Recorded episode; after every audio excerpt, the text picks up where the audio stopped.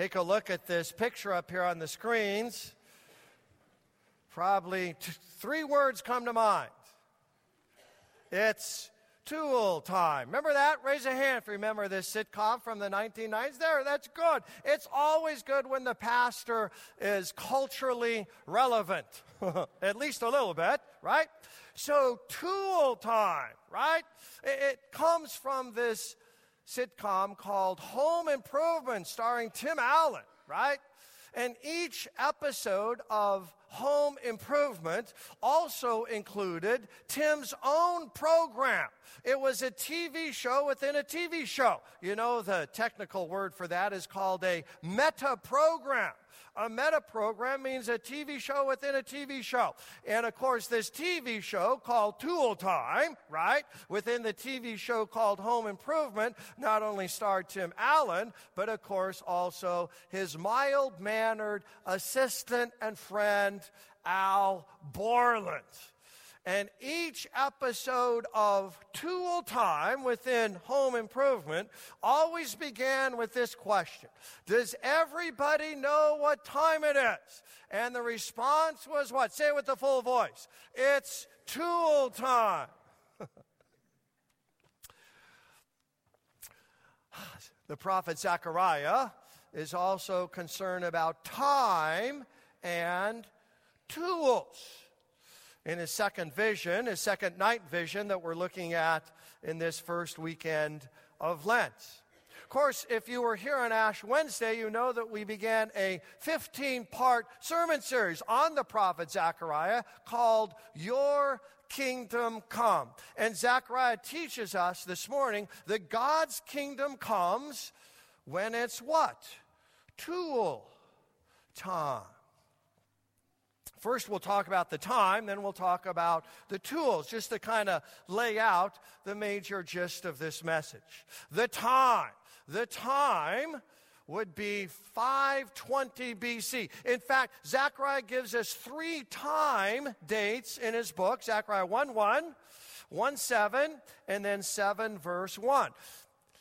It's a time of deep despair and hopelessness, because in all three date formulas in the book of Zechariah, the prophet Zechariah tells us that Darius, Darius, the Persian king, the third Persian king after Cyrus and Cambyses, Darius is the reigning monarch of the ancient Near East. Well, why is that a time of deep despair and excessive misery? Because God's people don't have a king after the house and lineage of David on the throne. Israel had had a Davidic king on the throne for five hundred years, and now who's ruling us? Darius, the pitiful Persian. So that's the time. It's the time of deep despair, excessive misery. Now the tools in the second vision. In the second vision, at the end of Zechariah verse one, uh, chapter one, excuse me, the prophet envisions four horns being defeated by four craftsmen, four carpenters. And these carpenters have nothing but their tools, their sawhorses, their pliers, their nails, and their hammers. So that's how we overview the vision. The time is a time of deep despair. The tools that are going to conquer these horns are in the hands of the craftsman. Hence, it's tool time. Now, we can't understand the vision unless we understand the horns, right? There are four craftsmen, there are four horns. And Zechariah one nineteen says that the four horns, pictured up here on the screens, these four horns have come to scatter Judah, Israel, and Jerusalem. So the horns are the enemies. The big, bad, beastly horns are the enemy nations, like Babylon and Assyria. And before that, Egypt and the Philistines. These horns have scattered the people of God. So why does Zechariah say the enemies are like animal horns. When I was a child, my parents took my sister and I to Acapulco, Mexico. And there I saw my one and only bullfight. And I began to understand the power of horns, right? Animal horns can what? They capture and kill, they gore and gouge, they maim and maul, they kill, steal, and destroy every man, woman, girl, and boy. So animal horns are a fitting symbol for the enemies of life. Think not only bull horns, but ram horns, antelope horns, elk horns.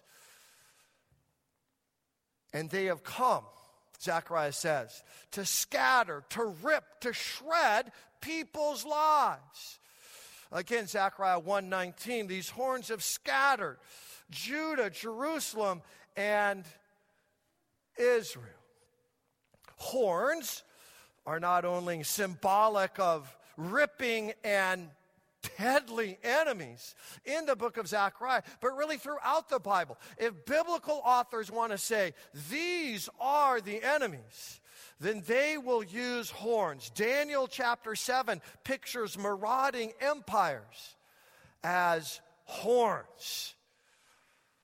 Revelation also pictures evil using horns. The dragon in the book of Revelation is pictured as having ten horns, and the first beast in Revelation chapter thirteen is pictured as having ten horns. Get it? Horns mean enemies that will kill and steal and destroy. And the solution to these enemies would be craftsmen, carpenters? Deep despair, excessive misery. The kingdom comes through craftsmen, Zechariah? I don't think so. We can't blame Zechariah's congregation for thinking that it's deep despair, excessive misery. Uh, the, the four craftsmen in this vision, they don't stand a chance against the four horns that scatter and rip apart people's lives.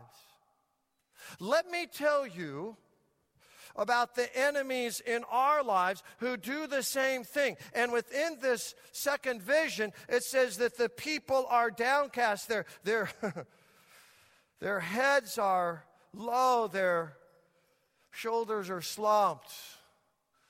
They feel like these people on the slides. No, the horns that rip and tear our lives apart are three. And let me tell you how they work. The first one is rejection.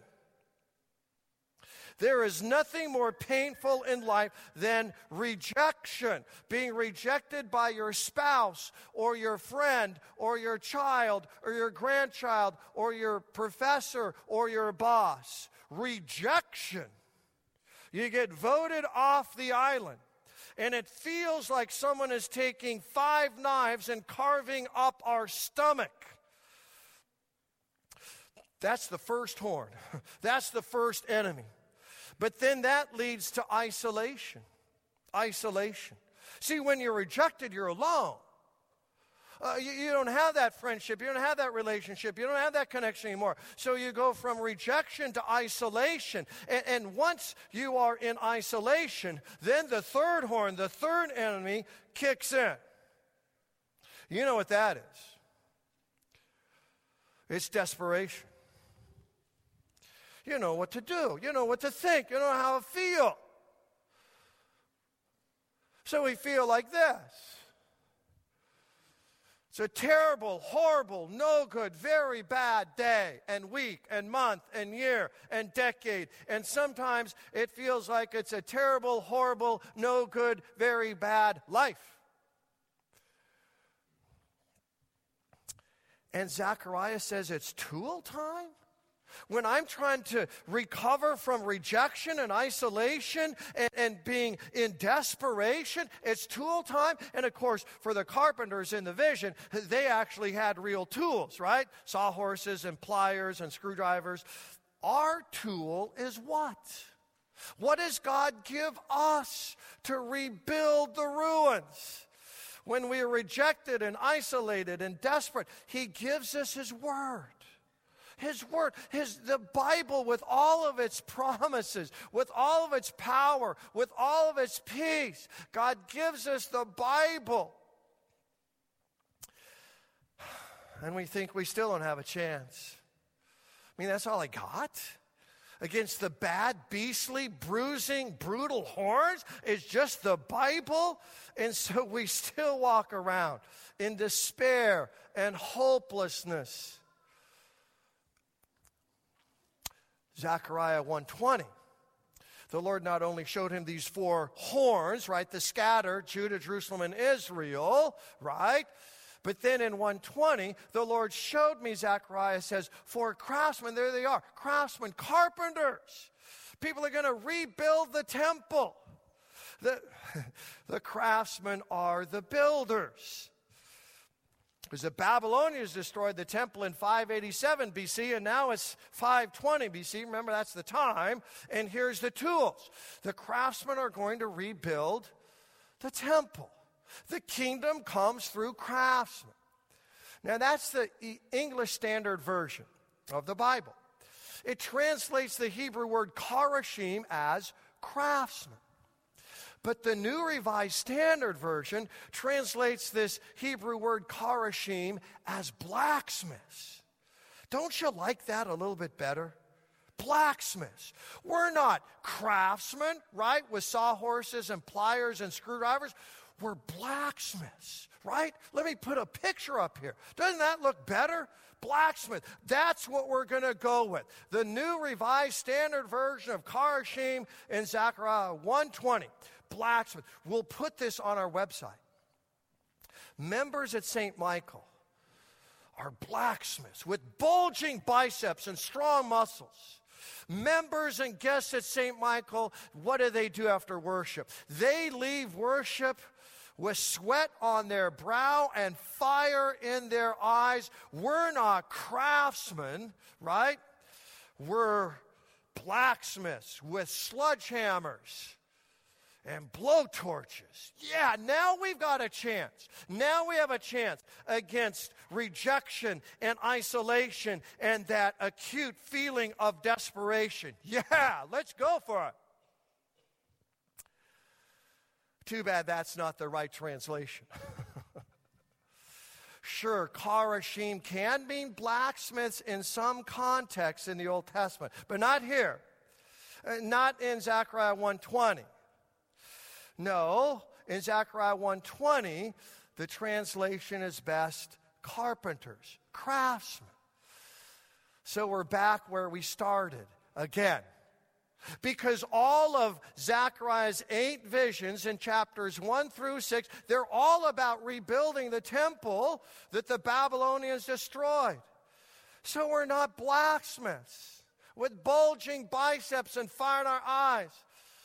We're craftsmen, we're carpenters with hammers and nails. That sounds like Moses against Pharaoh, Joshua against Jericho. That sounds like David against Goliath. And that sounds like it's exactly the prophet's point. Zechariah one twenty-one. The craftsman, not the blacksmiths, the craftsman, the, the humble craftsman, right, have come to terrify, this is huge, folks, terrify them and throw down these horns of the nations. The craftsmen defeat the horns. We don't overcome rejection and isolation and desperation by talking about people behind their backs. We don't overcome by giving them a cold shoulder. We don't overcome the big, brute, bullying horns in life, the horns of the nations, by holding a grudge, getting even, being angry. No. The craftsmen terrify the enemy horns as they rebuild the temple using the tools God has given them.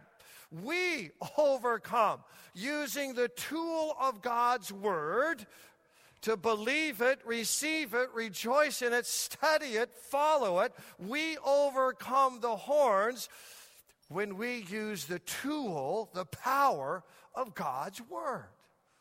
In fact, this second vision of Zechariah is simply a preview of the entire book. In the book of Zechariah, there's victory over every enemy, not just the four horns in the second vision, but over Satan himself. We'll see that in next weekend's sermon in Zechariah chapter three. Satan, who accuses us and shames us and isolates us, there's victory over Satan. Chapter three. Chapter five, there's victory over sin. Chapter thirteen, verse one, right? We've already heard that in the absolution. The declaration of forgiveness says there's a fountain that cleanses and purifies us from our sin. Our sin that we've done and the sin that people have done to us. And these victories over every enemy in the book of Zechariah preview and prophesy Christ's victory, right? From the cross and the empty tomb. The kingdom in this second vision, the kingdom comes through humble, weak craftsmen, carpenters, not blacksmiths. Maybe you saw this story. It's been making the rounds. It happened just eight days ago, Saturday night. There's a guy named David Ayers. He's here in the picture. David Ayers was sitting at an N H L game when all of a sudden he got a text. And the text said, "You are now playing goalie for the Carolina Hurricanes." He couldn't. David Ayers is forty-two years old, folks. He only has one kidney. He's never played a second on the N H L ice. He's got his minor league helmet on. He, he played like for the Fort Wayne Comets, folks. So he gets this text because he's the third string goalie. I didn't know N H L did this, but they always have a third string goalie. The first string goalie got hurt. The second string goalie got hurt. So they called in David Ayers against the Toronto Maple Leafs. Hadn't skated a second on N H L ice. The Maple Leafs shot and scored. The Maple Leafs shot and scored. Oh, deep despair, excessive misery. The Canes were going down. But David Ayers, this forty-two-year-old guy, all of a sudden, he blocked the next eight shots of the Toronto Maple Leafs, and the Canes beat the Maple Leafs six to three. How shocking and stunning was that in the N H L world? That this lowly old man who'd never played N H L hockey in his life, with a minor league helmet, a third stringer, actually got the victory. That's a summary of Zechariah's second vision. That the kingdom comes in the least expected way, through craftsmen, not blacksmiths. God once used another group of people that didn't look all that impressive. We call them the twelve apostles. They were like third-string N H L goalies. These were not an impressive group of people. Their leader, Peter, knew all about boat docks and bass fish, but Peter didn't know anything about the Greek language or Roman culture. His cronies had no formal rabbinic Jewish training either. I know you're saying God chose them because they were humble, right? They were always jockeying for position, wanting to be number one. I know they were loyal, right? Not at all. Their three top lieutenants fell asleep at the most inopportune time in the Garden of Gethsemane. I know you say they were sensitive to the needs of others. Not so.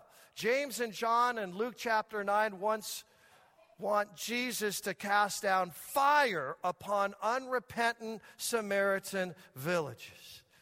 These are third stringers. This is Curly, Moe, and Larry and the gang. Their hearts are hard, their collars are blue. Before Jesus called them, they were loading trucks, coaching soccer games, and filling Slurpee drinks at QuickTrip. But God used them to bring the kingdom of victory to a world in desperate need for a Savior. And get this, Zechariah's tool time was a part of their message. Zechariah chapter thirteen, verse seven says, "Strike the shepherd, and the sheep will be scattered." Here it is. The shepherd, Jesus, is being struck. It's tool time, all right. These tools, though, aren't for building up. These tools are for tearing down, ripping and shredding and destroying. Tools of torture, a blindfold, a whip, some nails, a hammer, and of course, the final act of rejection, the Roman spear thrust. The tool time on Good Friday means that God's love for you is not a syrupy, sentimental love. It is a fierce love for you written in the blood of Jesus. God's love for you in Jesus overcomes all rejection, all isolation, and all deep-running desperation. And three days later, the heart of Jesus was beating again. And so he announced a building program. It's what he says in Matthew sixteen, "I'll build my church."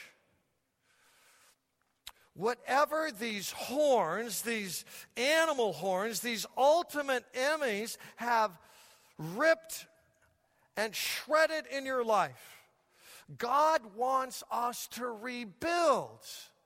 It's not over when Jesus is in our story. God wants us to rebuild the ruins, not get stuck in desperation. And he says, the tool is my word. All sixty-six books of the Bible, all the promises of God. And so craftsmen use the tool of the word and the promises of the word to rebuild the ruins. God uses craftsmen, not blacksmiths. Davids, not Goliaths. Humble people, not the strong. He uses craftsmen, regular folks, third string goalies to build the church, to rebuild our lives. Craftsmen build with vim and vigor and great joy and delight, all of which is to say, does anybody know what time it is? It's tool time. Let's build.